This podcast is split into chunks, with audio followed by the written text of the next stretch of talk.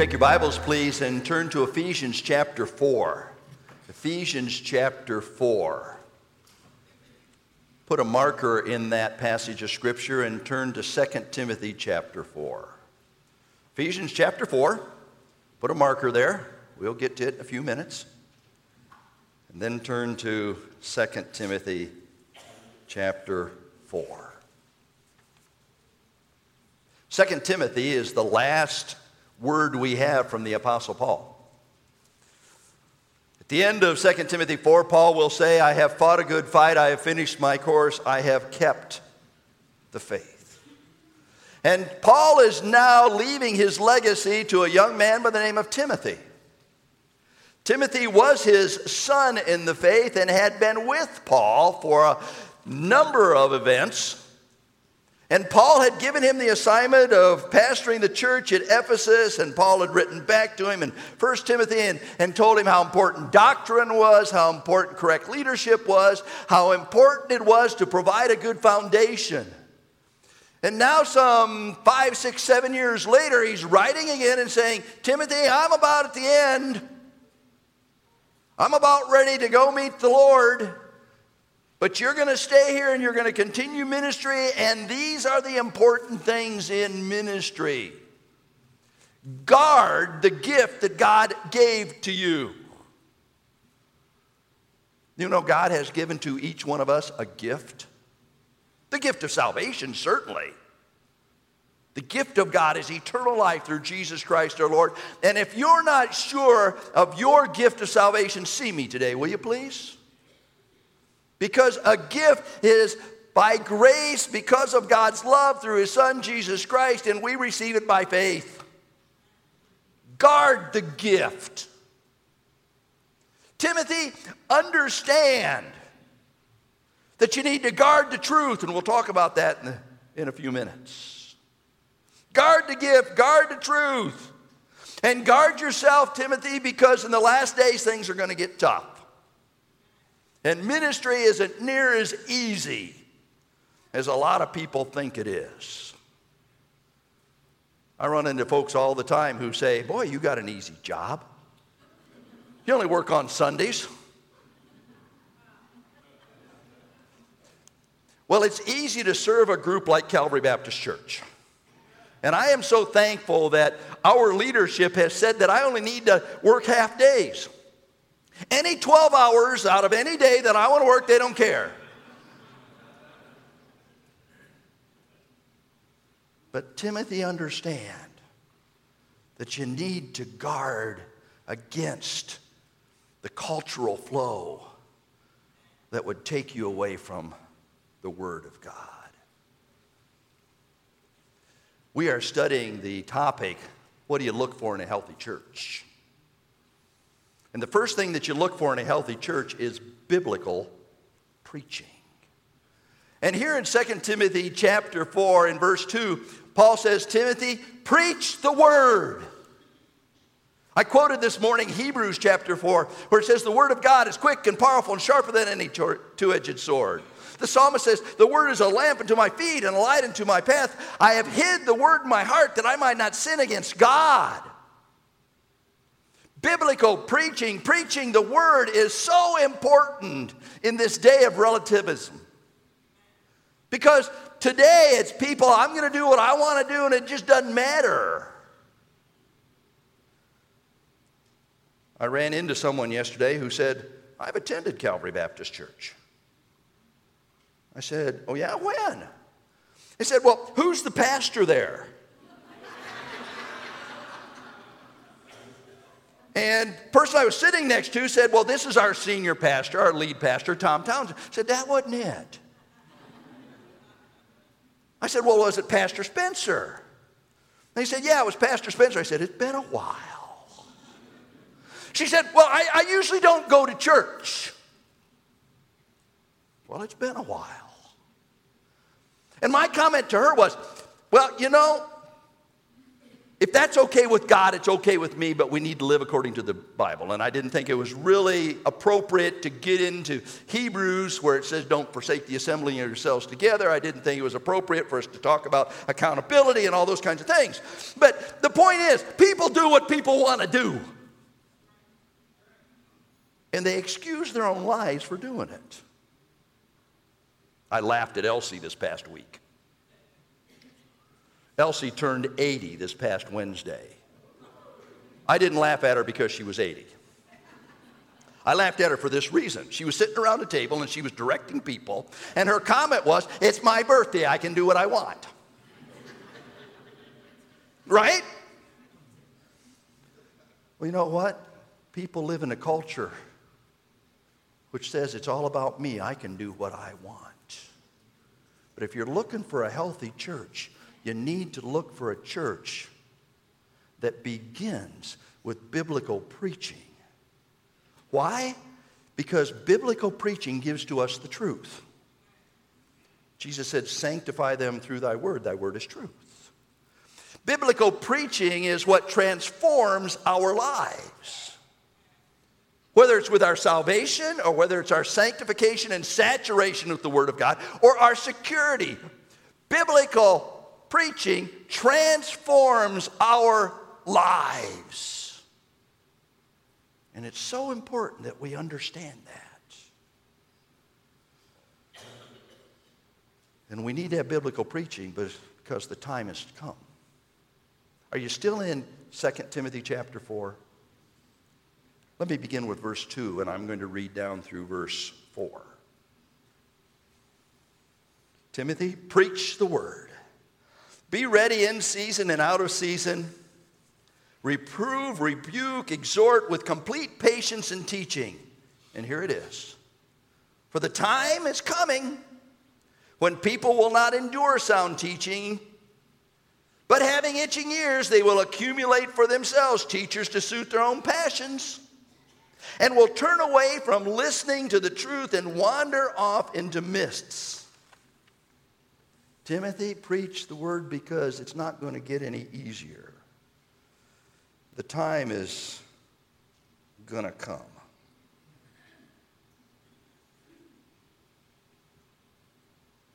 Navy SEALs have a saying, and their saying is this the only easy day was yesterday. And many times that reflects sharing truth in the culture in which we live. It used to be that the Judeo Christian ethic was part of our fabric, it was part of our society. Everybody understood what was right and what was wrong. It's not the way it is anymore. Today, there is no right, there is no wrong. You just do what you want. Everybody else ought to leave you alone, otherwise, it's their problem. And you know, the sad thing is, we find that in the church. I want to tell you, I've been fretting about this message for about three weeks.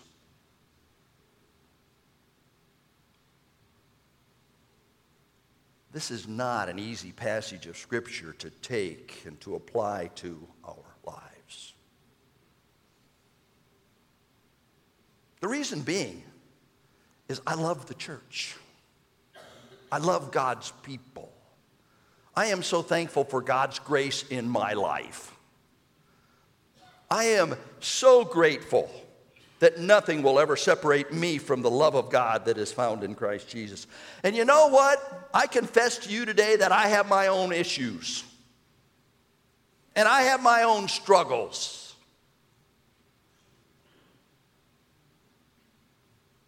And there's this tension in my life, too, to live out truth that transforms. Because I'm part of this time.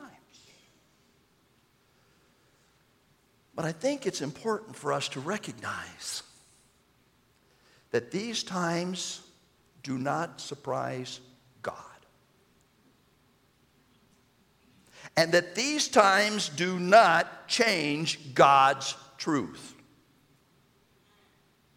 And that God has given to us His Spirit to guide and direct us into all truth and to strengthen us so that we can be the kind of people that God wants us to be according to Him. Amen? Because this isn't about us, this is all about who He is. But the reality is, Timothy, time's going to come. And there are three reasons that I want to share with you this morning that we need to understand because the time is going to come. The first reason is found in verses 3 and 4 here in 2 Timothy chapter 4.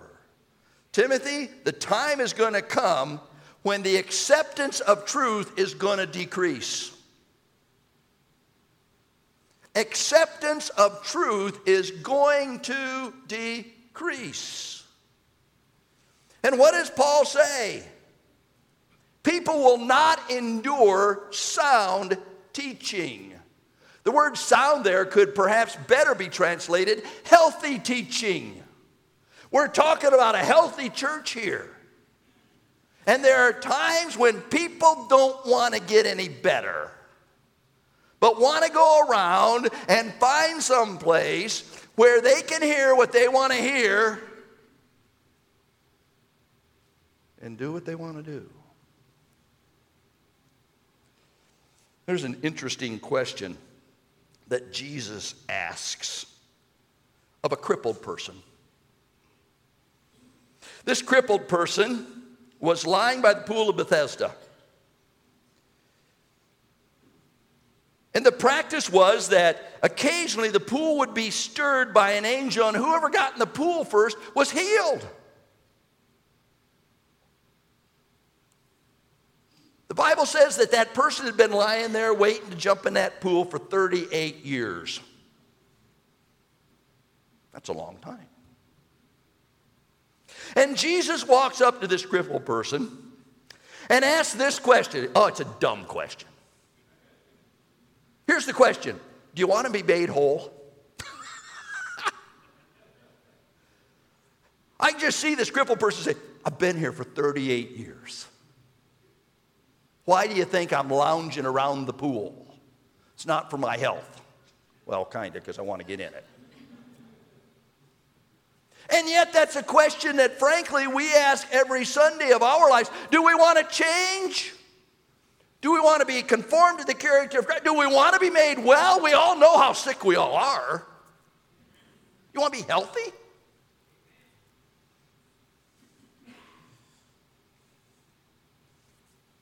Paul says, Timothy, the time's going to come when they won't endure healthy teaching.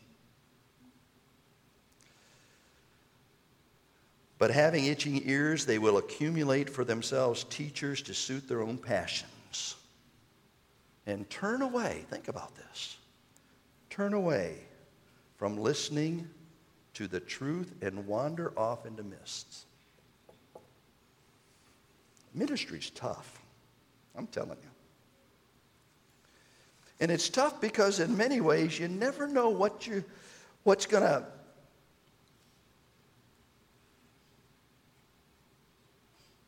work in somebody's life and what they're going to take personally and what they're going to walk away from.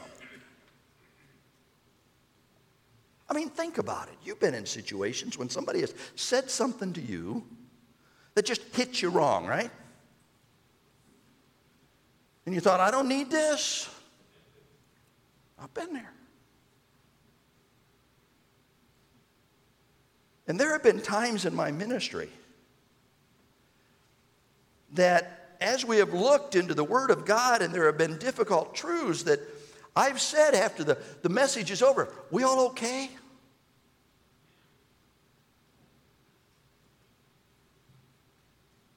Because I want the Spirit of God to be the one that convicts us according to the Word of God. And I don't want it to be anything that I said that was from my flesh. That hurt somebody. We preachers get ourselves into that kind of situation. Less than a month ago, pastor by the name of David Platt, who pastors a congregation in Washington, D.C., had an interesting experience.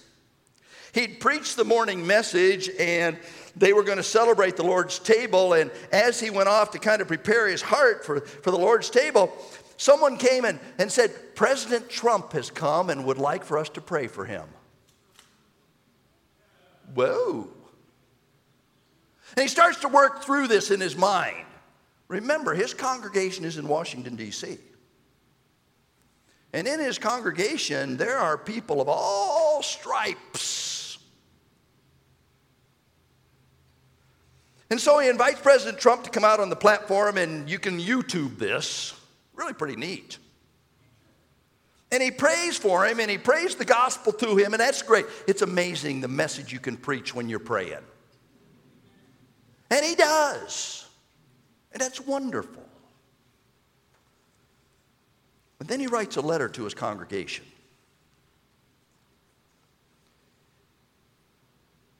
And in this letter, he says, among other things, so while I am thankful that we had an opportunity to obey 1 Timothy chapter 2 in a unique way today, that's praying for those in authority, I don't want to purposefully ever do anything that undermines the unity we have in Christ. I get that.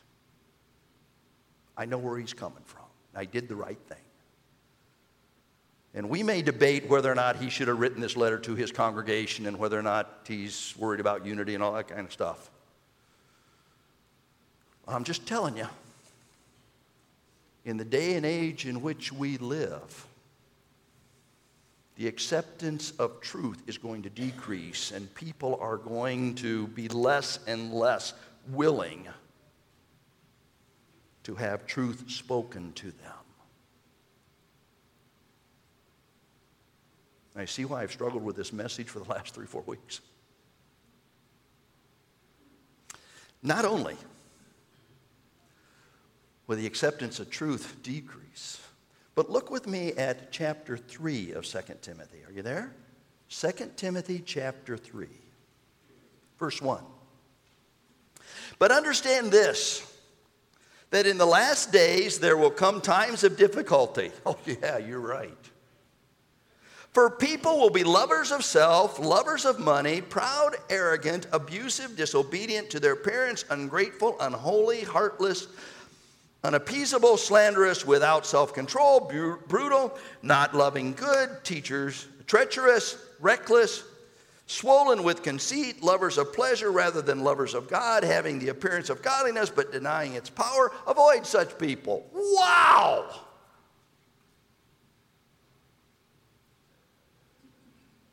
Paul, in his last communication to Timothy, says, Timothy, in the last days, things are going to get tough. And then he outlines 19 different characteristics of people.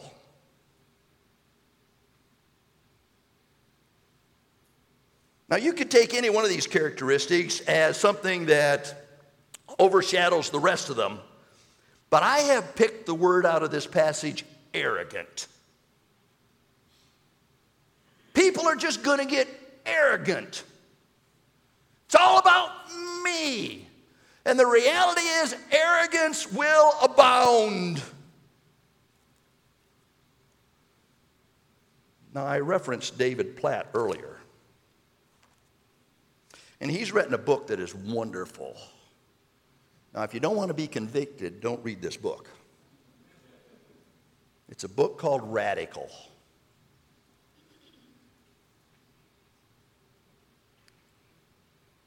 And on the front cover, it says David Platt challenges Christians to wake up, trade in false values rooted in the American dream, and embrace the notion that each of us is blessed by God for a global purpose.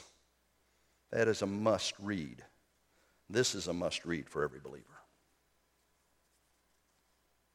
Let me share with you just a couple of things. He writes If you ask the average Christian sitting in a worship service on Sunday to summarize the message of Christianity, you would most likely hear something along the lines of The message of Christianity is that God loves me. Or someone might say the message of Christianity is that God loves me enough to send his son Jesus to die for me. Well, good message. As wonderful, he writes, as this sentiment sounds, is it biblical? Isn't it incomplete based on what we have seen in the Bible? God loves me is not the essence of biblical Christianity because if God loves me, if that is the message of Christianity, then who is the object of Christianity? God loves me. Who's the object of that? Me. Christianity's object is me. Therefore, when I look for a church, I look for the music that best fits me and the programs that best cater to me and my family. When I make plans for my life and career, it's all about what works best for me and my family. When I consider the house, what house I will live in, the car I will drive, the clothes I will wear, the way I will live, I will choose according to what is best for me. This is the decision, this is the version of Christianity that largely prevails in our culture. Arrogance. it's all about me. And as we read through those 19 qualities, there isn't much that's good there, is there, folks? May I remind you again? Verse 2 People will be lovers of self, me. Lovers of money, me. Proud, arrogant, abusive, disobedient to parents, me. Ungrateful, unholy, heartless. And then you jump down to verse 4 treacherous, reckless, swollen with conceit, lovers of pleasure more than lovers of God, having an appearance of godliness. We're all gathered here for God, right? But denying the power of it.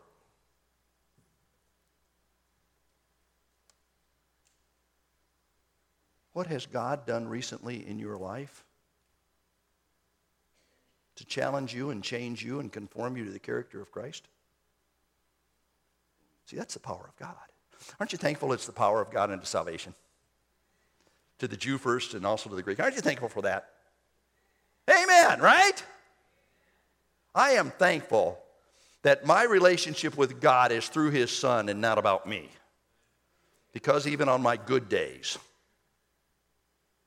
my righteousness, the scripture says, are as filthy rags.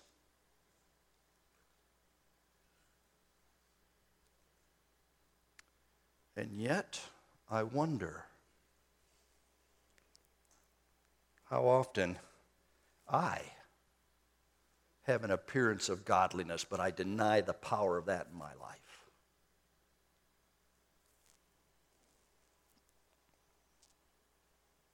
It's not about me. Everett Piper is the president of Oklahoma Wesleyan University. And in October of 2015, he wrote this blog. And I'm not going to read the whole thing. But apparently, chapel services are required at Oklahoma Wesleyan University. That's not a bad deal. And different people share different topics in those chapel services. And one day, the chaplain shared out of 1 Corinthians 13. The great love chapter, right? Speak with the tongue of men and angels, have not love. I'm sounding brass, tinkling cymbal. Love is. After that chapel, a student approached the chaplain and said, Why did you hurt my feelings? It's about love. He said, You made me feel this morning that it was my fault that I wouldn't love other people.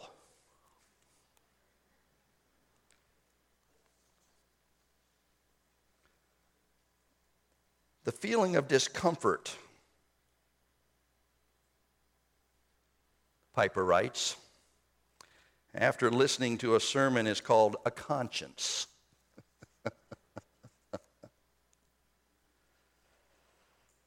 but Piper writes this So here's my advice to those students.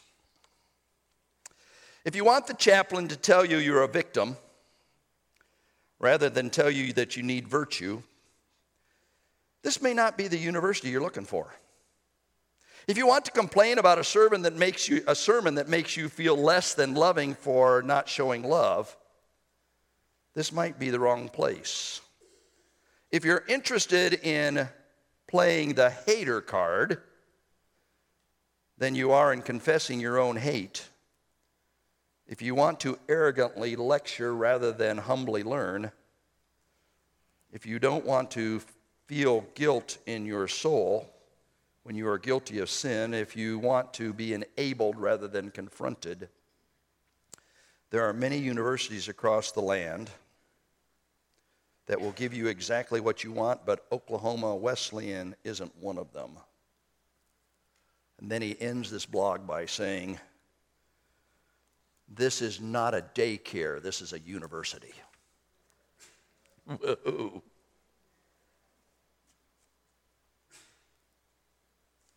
I wonder if a healthy church has in many ways turned into a daycare instead of the proclamation of Jesus Christ, who is King of kings and Lord of lords.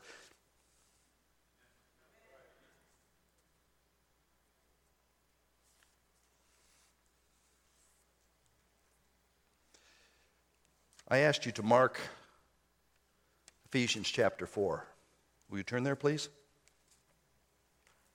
Ephesians chapter 4.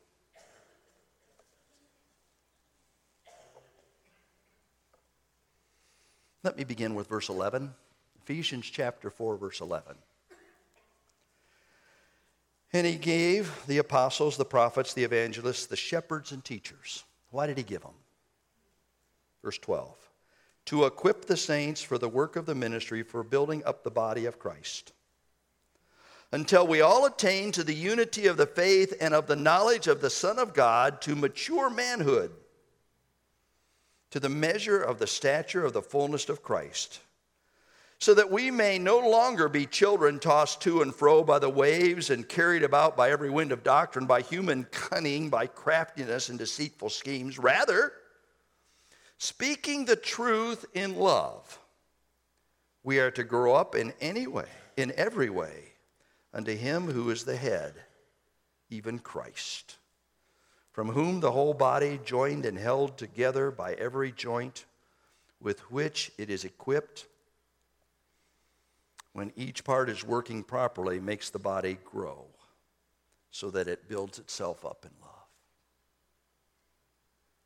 That's the responsibility God has given to me to speak truth in love. Why? So that we all are not carried about with every wind of doctrine, but that we are built up in the body of Christ.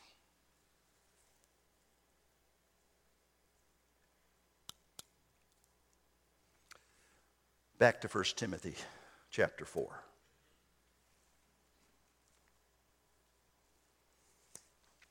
Timothy, the time will come because there's going to be a time when acceptance is going to decrease. Timothy, there's going to be a time when arrogance will abound. And Timothy, there will be a time when accountability will be realized. Look with me at verse 1, will you please? I think it interesting. Paul starts this passage reminding Timothy of these things. I charge you in the presence of God and of Christ Jesus, who is to judge the living and the dead by his appearing in his kingdom. Timothy, one day you're going to have to give an account. And that's not just for Timothy. You see, the scripture says that we will all have to stand before the judgment seat of Christ and give an account.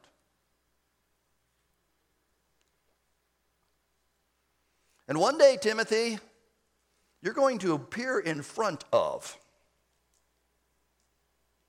God and of Christ Jesus. And you're going to stand there all by yourself, Timothy. Now, this is my picture of what the bema judgment's going to be like. And the penetrating eyes of an omniscient, all knowing God is going to take His word, which discerns our thoughts and intents, right? And He is going to evaluate us. I don't know about you, but that scares the bejeebers out of me. I know bejeebers is not a 21st century word.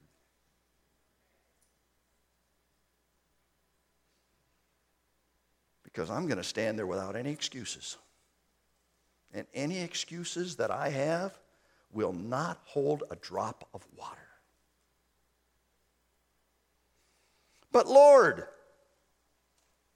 it was just complete your sentence. And I'm thinking about a whole lot of illustrations that I could share, and I'm not going to share any of them. But Lord, what about me? At that point, it's not going to be anything about you, it's going to be about who He is.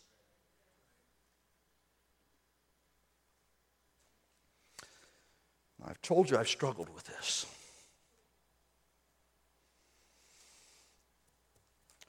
David Jeremiah said this It's one thing to pet the sheep, it's something else to protect the sheep. I love petting sheep. I love putting my arms around people and sharing in their lives and praying with them and encouraging them and helping them to grow. I, I love to do that. My mom used to say, if you can't say anything nice, don't say anything. And you don't know the number of times I bite my tongue. Because I want to say nice things. I really do. I had somebody who is no longer here tell me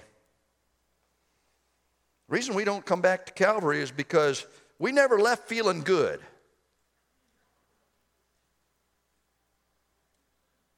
I felt bad about that. Because I don't think we ought to beat each other up with the Bible. But if the Bible says it, it says it, right? And if the Holy Spirit takes that and applies it to our lives, that's a good thing. And this is an assembly of believers that are growing as Christ like disciples to be passionate about our God, obedient to His word, dependent upon Him in prayer, connected to one another, authentic and relevant so that we can grow as Christ like disciples. And it's not a daycare, folks, because none of that is daycare stuff. And one day, I'm going to have to stand before God and give an account. I know that. And the time will come when accountability will be realized in my life. Pastor Spencer this morning in the Ecclesia class took us through 1 Corinthians. And in 1 Corinthians chapter 3, it talks about judgment. Whether what we have to offer him is gold, silver, precious stone, or whether it's wool, hay, wood, hay, or stubble. Wow. We won't take time this morning to go to 1 Peter chapter 5. Where it talks specifically about me. And it says, When the good shepherd shall appear, you're going to have to give an account.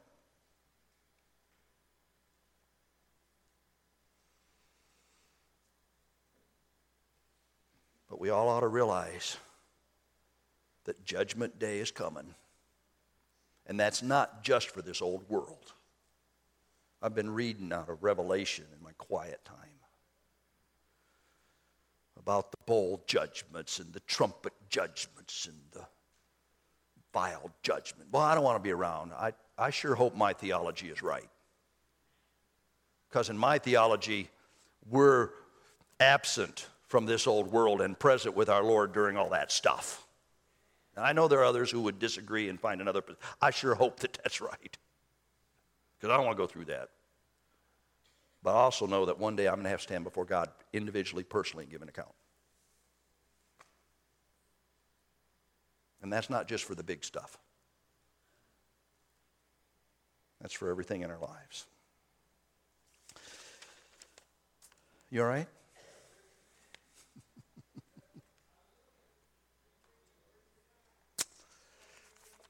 Connie and I, a number of months ago, scheduled a time of retreat this past Monday, Tuesday, and Wednesday. We were invited by a pastor friend of mine to go to a beautiful log cabin and just kind of get away. And the purpose of that whole thing was he wanted to invite seasoned pastors. That's old guys. And there were nine pastoral couples there. And Connie and I were one of the few who are still in vocational ministry. Most had retired.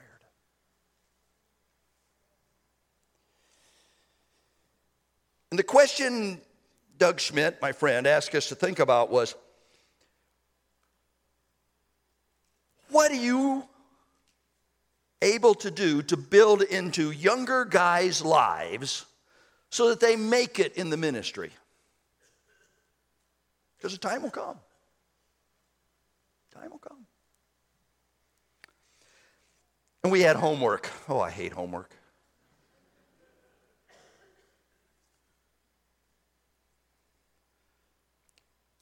But this homework was very revealing in my life. What in your pastoral ministry brought you the greatest joy? And what in the pastoral ministry brought you the greatest disappointment? My greatest joy is seeing people changed by God's word. Amen. My greatest disappointment is when people refuse to be changed by God's word.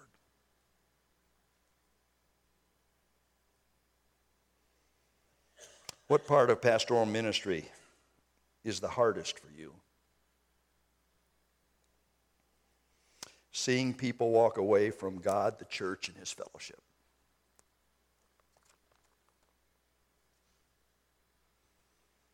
But in the midst of all of that, I have to preach the word.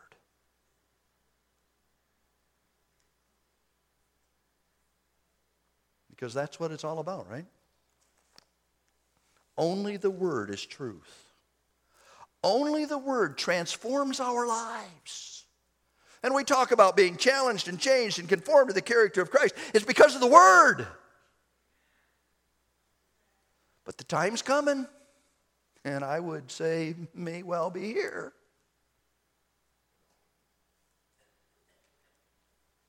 When people won't want healthy doctrine, when people are going to be arrogant. But also, the time's coming when I, when you, when we all are going to have to stand before God and give an account.